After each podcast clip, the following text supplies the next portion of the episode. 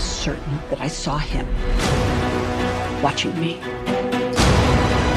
You pretend like you moved on, but you're actually just obsessed with death. What are you gonna do when Michael comes back for you? Because he is coming. But this time, something feels different. He's more dangerous. What you gonna do? What you gonna do when Michael comes for you? Likely scream my head off. Hello and welcome to another episode of the Forever Fangirls podcast, where age is nothing but a number in life and in fandoms. I'm Sheila Amato, and you can find me and my wife on our website at foreverfangirls.com. And I am Kimberly Amato, and I came in too early there. And you can also find us on Twitter, Facebook, and Instagram at ForeverFanPod, same handle, 3 socials. We are your hosts, and we're glad you can join us. And I know this is continuing a wee-bitty-bit past Halloween to cover one final film for the spooky season, Halloween Ends. You just love the spooky season. I do. I love the horror films. Yes, but I thank goodness it's almost over. Anyway, as always. Well, technically, I'm not making you watch anything. This is just airing.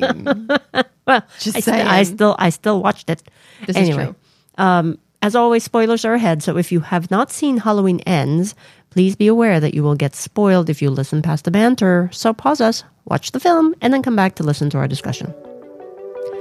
Okay, well, like you said, by the time this drops, it will be officially November. Yeah, and as a Met fan, we're still pondering what could have been, but for now, we're going to have to look forward to what next year brings, because there's always next year. Yes, there is always next year. And in the meantime, football season is in full swing. I'm a Dolphins fan. Oh, right.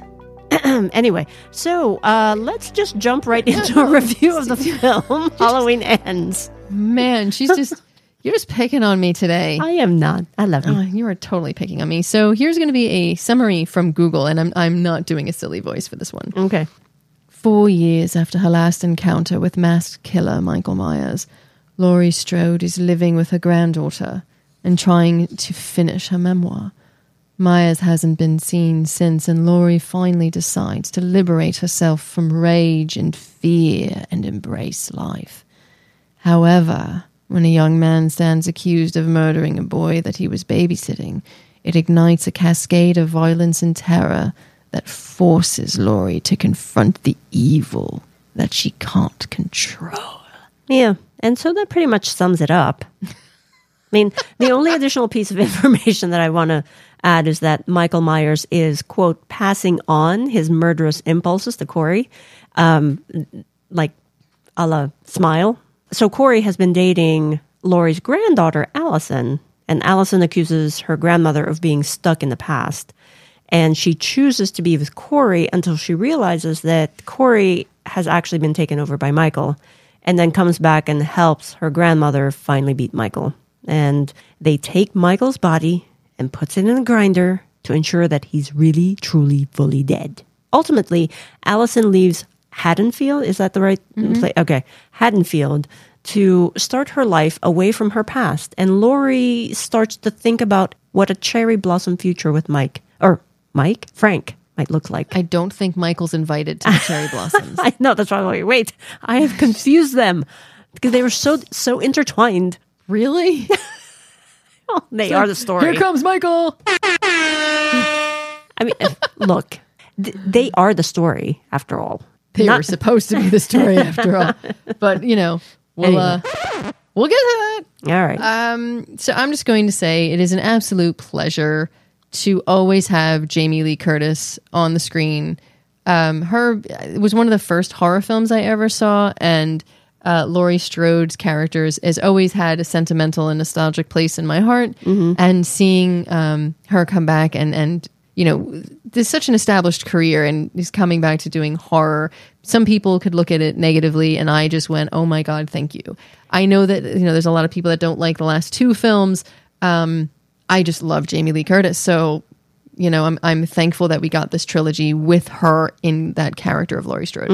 I mean, I didn't realize that, you know, this is basically 40 years in the making. So to have Jamie Lee Curtis be in all of the films is, you know, aside from the story, I mean, that's an incredible feat. Yeah. 4 decades. Yeah. Yeah. Oof. I mean, and we've spoken about Jamie Lee Curtis before in Everything Everywhere All at Once. Such a good movie. Exactly. And extraordinarily talented woman, and such a, you know, when on screen, doesn't matter what she's in. And, you know, we have discussed, and I do fangirl out about a lot of people. Mm-hmm. This for me was such a nostalgic role, mm-hmm. and it would be like seeing Sigourney Weaver come back and do Ripley, you know, in Alien, mm-hmm. and it's that kind of thing for me. So I was going to see it whether it was good or not, and I absolutely appreciate and love the fact that she did do this and gave us this trilogy. Yeah, the thing with the movie itself, you know, aside from Jamie Lee Curtis, one of the questions that I asked you is, why can't Michael die, right? And I think mm-hmm. we talked about this in the past. I think we spoke about it during Halloween Kills. Yeah, and you know, you were basically explaining that evil can take any kind of shape. It's all around us. So yeah, it never really dies. Yeah, evil is insidious, infectious, just like in Smile and all these other horror films that we've seen. You know, if you really look at evil, it can be transferred. It can be manifested in so many things. And one of the things the film gets right is showing that even without Michael there, every Halloween there's chaos, and if you look, something happens, and I think it's a little more exaggerated in this town. Maybe Haddonfield is like on top of a hellmouth. Then they need Buffy. Sorry, had to throw that in. Like, huh? Well, it always happens in this one place. Why? There's a nexus of evil. Well, or you know, maybe Adriel is there, and we need to call the Warrior Nun. We're totally mixing genres here. I know. But evil is everywhere. You can't kill something that you cannot see. And evil, true darkness, evil, and I'm not talking misguided, I'm talking Mike Myers, evil is insidious, and you will never, ever root that out. Well, you can combat it by having education and teaching people how to find out the truth, because the truth will always come out. It just might take its time, but it'll always be there. It's never going to go away. Just like, you know, the thing is, you can't. If evil is gone, there's no goodness. Right. Yeah. So, and that the film does that well. It does tell you that no matter what is outside your door, there's always going to be a smattering of good and evil. There's always going to be, for every radio DJ who turns around and says, I'm going to say what I want and do what I want, which was really and truly indicative of specific news media organizations who just basically put whatever they want on television under the guise of an opinion show, to then have the opposite side where you do have Allison, who really is living with a bad rap and a bad history that is kind of shading how everybody views her. And she's just trying to do her best and further her career and be kind to people, and even is kind to Corey, because she's been there and she understands what he's going through and she kind of likes him. So, you know, for everyone, there's another, you know, there's a balance. And the movie does that well enough to show you there's a balance. So since this is a horror film, yeah, taking us back to that point, it wouldn't be a horror film without a lot of death. For me, the scene that was just quite, it was disturbingly horrific for me, was the junkyard scene where the kids got killed, mutilated by Corey and the scarecrow mask. Yeah, I that was just, oh my God. I was cringing in my seat watching it. It was just, oh. And you know what's funny to me? That was like, out of all of them, that felt the most mundane, because it was, you saw the least. Maybe that's why I was just taken aback by it, because it's just, oh. I don't know what it was. Maybe because they were kids. Forgive me in kind of saying that in movie world, they deserved it and they got what they deserved, all of them, even the one that was like, but don't do it. Yeah, but you still didn't do anything to stop it. It's a sister. And I felt bad for her, because I think that she was trying to do the right thing. She just wasn't strong enough. It shows that when you follow people, you have to find a way to stand up on your own. And that's going to, unfortunately... We're going to have to put a pin in that one. But for me, and I kind of touched on this, it really is Halloween Kills, its predecessor, and Halloween Ends really felt like they were mirrors to the current state of society, built on fear-mongering, mob rule, pointing blame, not asking for context or validity into what people say. But this film, Halloween Ends, it felt like evil spread through Halloween, even without Myers, because it spreads like a cancer, a disease, right? Fear, hate, distrust, all those darker emotions, they kind of prey on people. And it does make people want to protect themselves and defend themselves. And we saw that. And it does show that we need to kind of fight our fears and look for the truth. And that's kind of where Laurie Strode comes in, because she seems to be writing this memoir looking for the truth, and not so much like other people blame her. You know, it's constantly being said, well, you went after him, you provoked him, you're the reason this, you brought this. Yeah. So she's to blame for everything, which we've seen happen in modern day. Everybody points a finger and says, this person's bad, vote for this person. You know, because it's easier to find a scapegoat. It used to be called just mudslinging, and it was like, oh, so-and-so had an affair. And now it's like, they're going to destroy you and take your money and raise your taxes and kill you and your family. It's really bad. Mm-hmm. And, you know, seeing Laurie go through her memoir and really try to get to the truth of the matter, you even see her deleting what she says because it's not exactly right. It sounds too out for what she's saying. You know, we have to let it in. But are we letting it in? No, she's like, we let it inside. It doesn't matter that it's in us. It's inside. It's in our circle. It's in our family. Well, she was defining what it is. Yeah. And it is evil. She wasn't letting it be vague. She was being very concise, mm-hmm. and she was using her experience to say, you know, this is me. This is what it is. This is how it is. And phrased it in a way where you knew it was her opinion, but it was her livelihood and her survival story. And all she was doing was putting it out there to hope to help other people. And that was an interesting way to twist it. And then to say at the end, I think she mentions that, you know, evil's always there. We can't really stop it. It just changes shape, and that'll never go away. And she can only live with it. And those people who will blame her for things that are out of her control, she can only live with it, and she can only process it, and she can only take it every day, like one day at a time. And the film really does, if you really look at it as a mirror, it's showing what we need to do today. We can't face everything all at once. We have to take one day at a time. We have to process what comes in. Mm-hmm. We have to see where the truth is. And then we need to move on to the next day and then face what comes up that day. Yeah.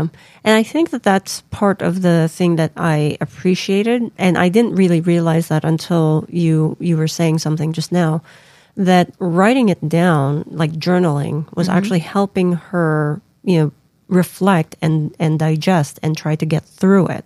Yeah, there are many different ways of trying to work through trauma. Yeah. So, and I apologize for my little tangentialness there. I might not have made sense, and I hope I did.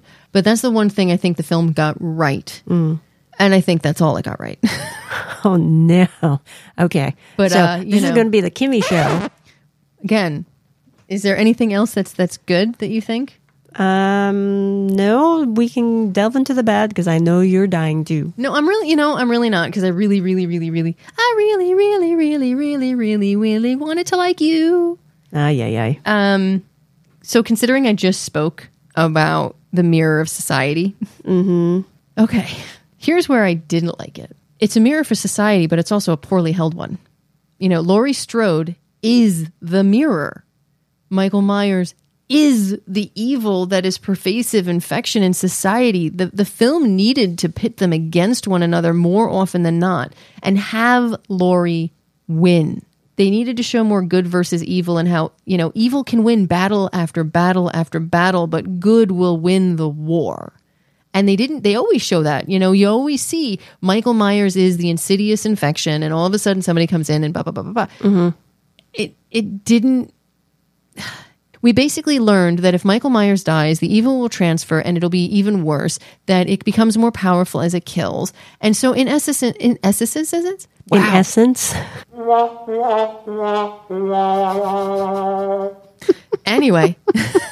in essence, the film also kind of took that positive message about take it one day at a time, listen to what you're going through, process what you're going through, and you'll be able to get through the evil and through the mess of all of these voices screaming at you, mm-hmm. and you'll be able to get to the other side. And instead, the way they presented it is also saying if Michael Myers dies, the evil is going to be transferred. It's going to heal itself. It's going to be just as bad. And then you're never going to win. It's always going to be there in even worse, perception of evil. And it's going to keep reinventing itself, and it's going to keep healing itself, and it's going to be more pervasive. And eventually it's going to overwhelm you. Like she even says, just do it at the end where he's strangling her. Just do it. Just do it. It's like she's giving up. But I mean, well, one of the takeaways that I had was that Corey was a poor substitute for Michael. I mean, well, but we all know that it's Michael Myers' movie. I understand that. I'm just saying that part of that is also showing that even though he was trying to transfer it, no one is going to be Michael Myers. But it's still the message of them not being pitted against each other, and Laurie, who has been going through all of this, like I think even Allison says, with therapy and all this stuff, she had dealt with everything. Yeah. She had gotten to a place, and then you kind of just leave Laurie dangling. And Laurie was actually, living her life for the last 4 years. Yeah, and she's the one who even figures out that Corey is now changed, and his eyes have changed, and his personality and the way he is changed. So even she is using day by day what she needs to do. So you've got this great message, but you don't actually have her facing Michael Myers. She's facing Corey, who isn't really the true evil. So you're telling me that, okay, so he's got scout soldiers, and okay, that good versus evil and mirror justice and blah, blah, blah, blah, blah. But they're not facing each other. So really you're telling me that she's never going to ever get away from this evil. It is always going to be there. It is always going to come for her. And in a sense, the message you're trying to tell me that you sort of do really well, you're then later on telling me, nope, sorry, just kidding. There's no hope at all. Mm. As you were talking, I was actually thinking about the fact that, Corey, he was being picked on. He got labeled a child killer because of an accident. And the way they depicted him getting strength is through killing, through following Michael Myers. Yeah, and that's bothersome. Yeah, that is rather... I don't know if that's something that they meant to have in there, but it's not the right message to send. No, because you know what? You can find strength in your family, in your friends, in therapy as you go through the trauma that you're processing. You don't become stronger because you become evil and a villain. Mm. In fact, in my opinion, you become weaker. So that was off-putting, that all of a sudden he could stand up for himself. I didn't like that at all. But again, this is where we say they've got this great foundation for themes, but they all just kind of were off. Yeah. You'd start great, but you'd finish. Yeah. And I don't like that they were focused more on Corey and his becoming evil more than Laurie and her defeat of evil. I really don't like that. Right. That was one of the, what's the right word here? I guess I was confused with that. Right? Because the trailer tells you one thing, and then the film was something different. And the fact that this is Halloween, it's the final installment. It's the final showdown. Yes. I was expecting a showdown. Yeah. And I mean, we got sort of one. Yeah, but the first half of the film was about Corey. And I was confused by, okay, where are they going with this? Like you said, the execution was just poor because it took a while to get there, and then they didn't have enough time to really delve into what the story should have been. I think if they were going to do something with the transferring of evil and making Corey be like the scarecrow killer, they could have set it up to be like a spinoff where you see at the end that maybe Corey kills somebody and then he grabs the mask and he puts the mask on, and it's like maybe a trailer or an after credit scene letting you know that the evil has splintered and it's going into its own thing. Mm. But yeah, the other thing for me that didn't work was the ending. It does make sense for me that the whole town needed to see Michael Myers is dead. Yeah. Well, because like Frank said, he's dead, but not dead enough because he's a legend at this point. However, if you then put him through the grinder, it doesn't undo the essence of evil. So basically, again, now you've lost your evil can change shape and go on by saying we've just killed him. He's never coming back. He's evil. But evil can change shape. That's what you had Corey for. So evil is still there.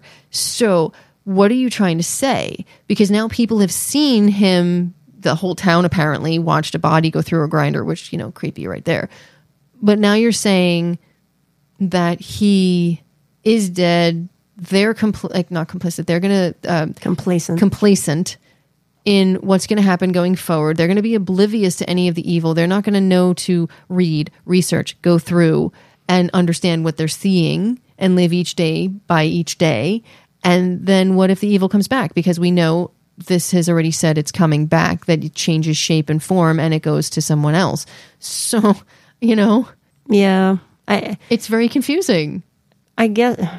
And again, I am not as invested in these movies as you are, but I guess that was the way of showing that, okay, it really is the last in the Laurie Strode trilogy. Yeah. I think there could have been a better way to do it. Well, maybe it is destroying the concentration of evil, and so now it's diluted and out in the world so that you can handle it better. So if it's diluted and out into the world, we have more Corys walking around? Maybe. Look, I am drawing straws. For a Halloween film, for me, I know, look, horror films, I understand. We do go by slice and dice and gore. We don't look for like a Smile-esque, really deep storyline. And this trilogy to me had a deeper storyline, and it was interesting, but it tried too hard. I mean, you've got Jamie Lee Curtis. Come on, man. I want to see Laurie slicing and dicing Michael Myers constantly. I want them to see each other. I want it to be a slow descent into her, oh my God, he's back.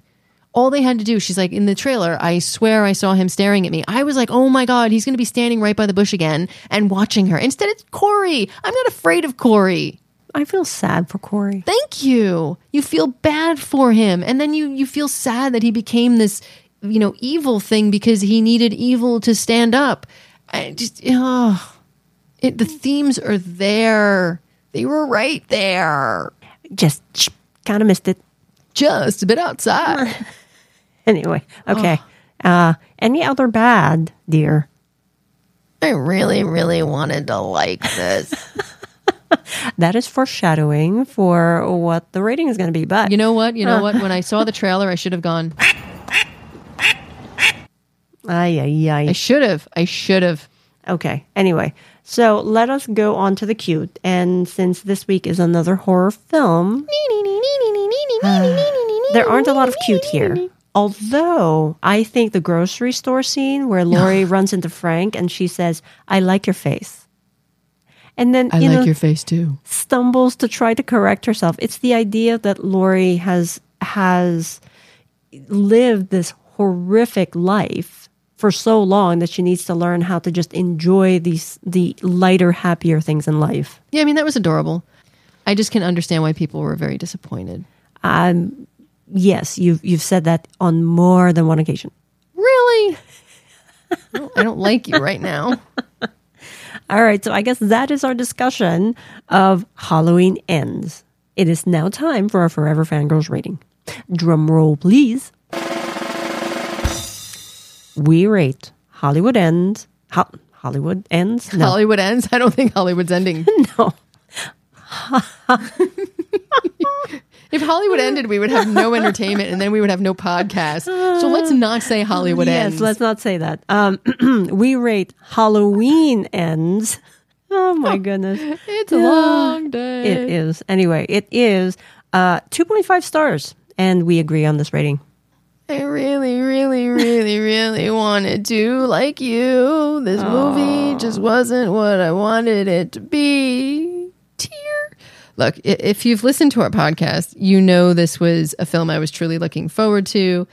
And to be honest, I kind of liked Halloween Kills. I know a lot of people didn't. I liked The Mirror of Society. And I didn't find it to be a woke film. I found it to be a very kind of, again, looking in the mirror and seeing where you are currently kind of film. And I like that kind of stuff.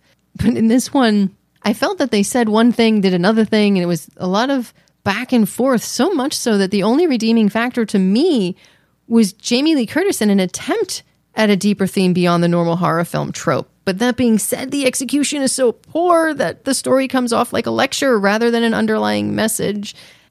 I truly believe the message is an important one, that fear and evil can change shape and give you give a smile to your face while knifing you in the back. That's what I got out of it. But sadly, it's lost with every installment that came, about. Thankfully, Jamie Lee Curtis is an absolute treat and is a true powerhouse as the character of Laurie Strode. And I was grateful that she gave us the opportunity to see her once more. For me, I don't hold the same nostalgia like you do. I mentioned that. Yeah. I'm not this aficionado of Halloween. But I will still have to agree that it was a little confusing, like I said, because the first half of the film, I really wasn't sure where they were going with it.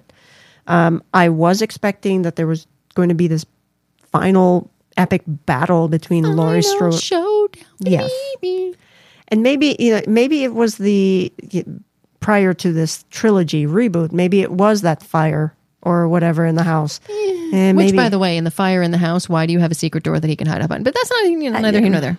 Anyway, it turned into something that I was not expecting. And so until like the second half of the film, I was really confused. And so that's why I was like, oh, okay. I could have just watched like the last hour of it and then I would be fine. Did you see the trailer before watching it with me on Peacock? No, I did not.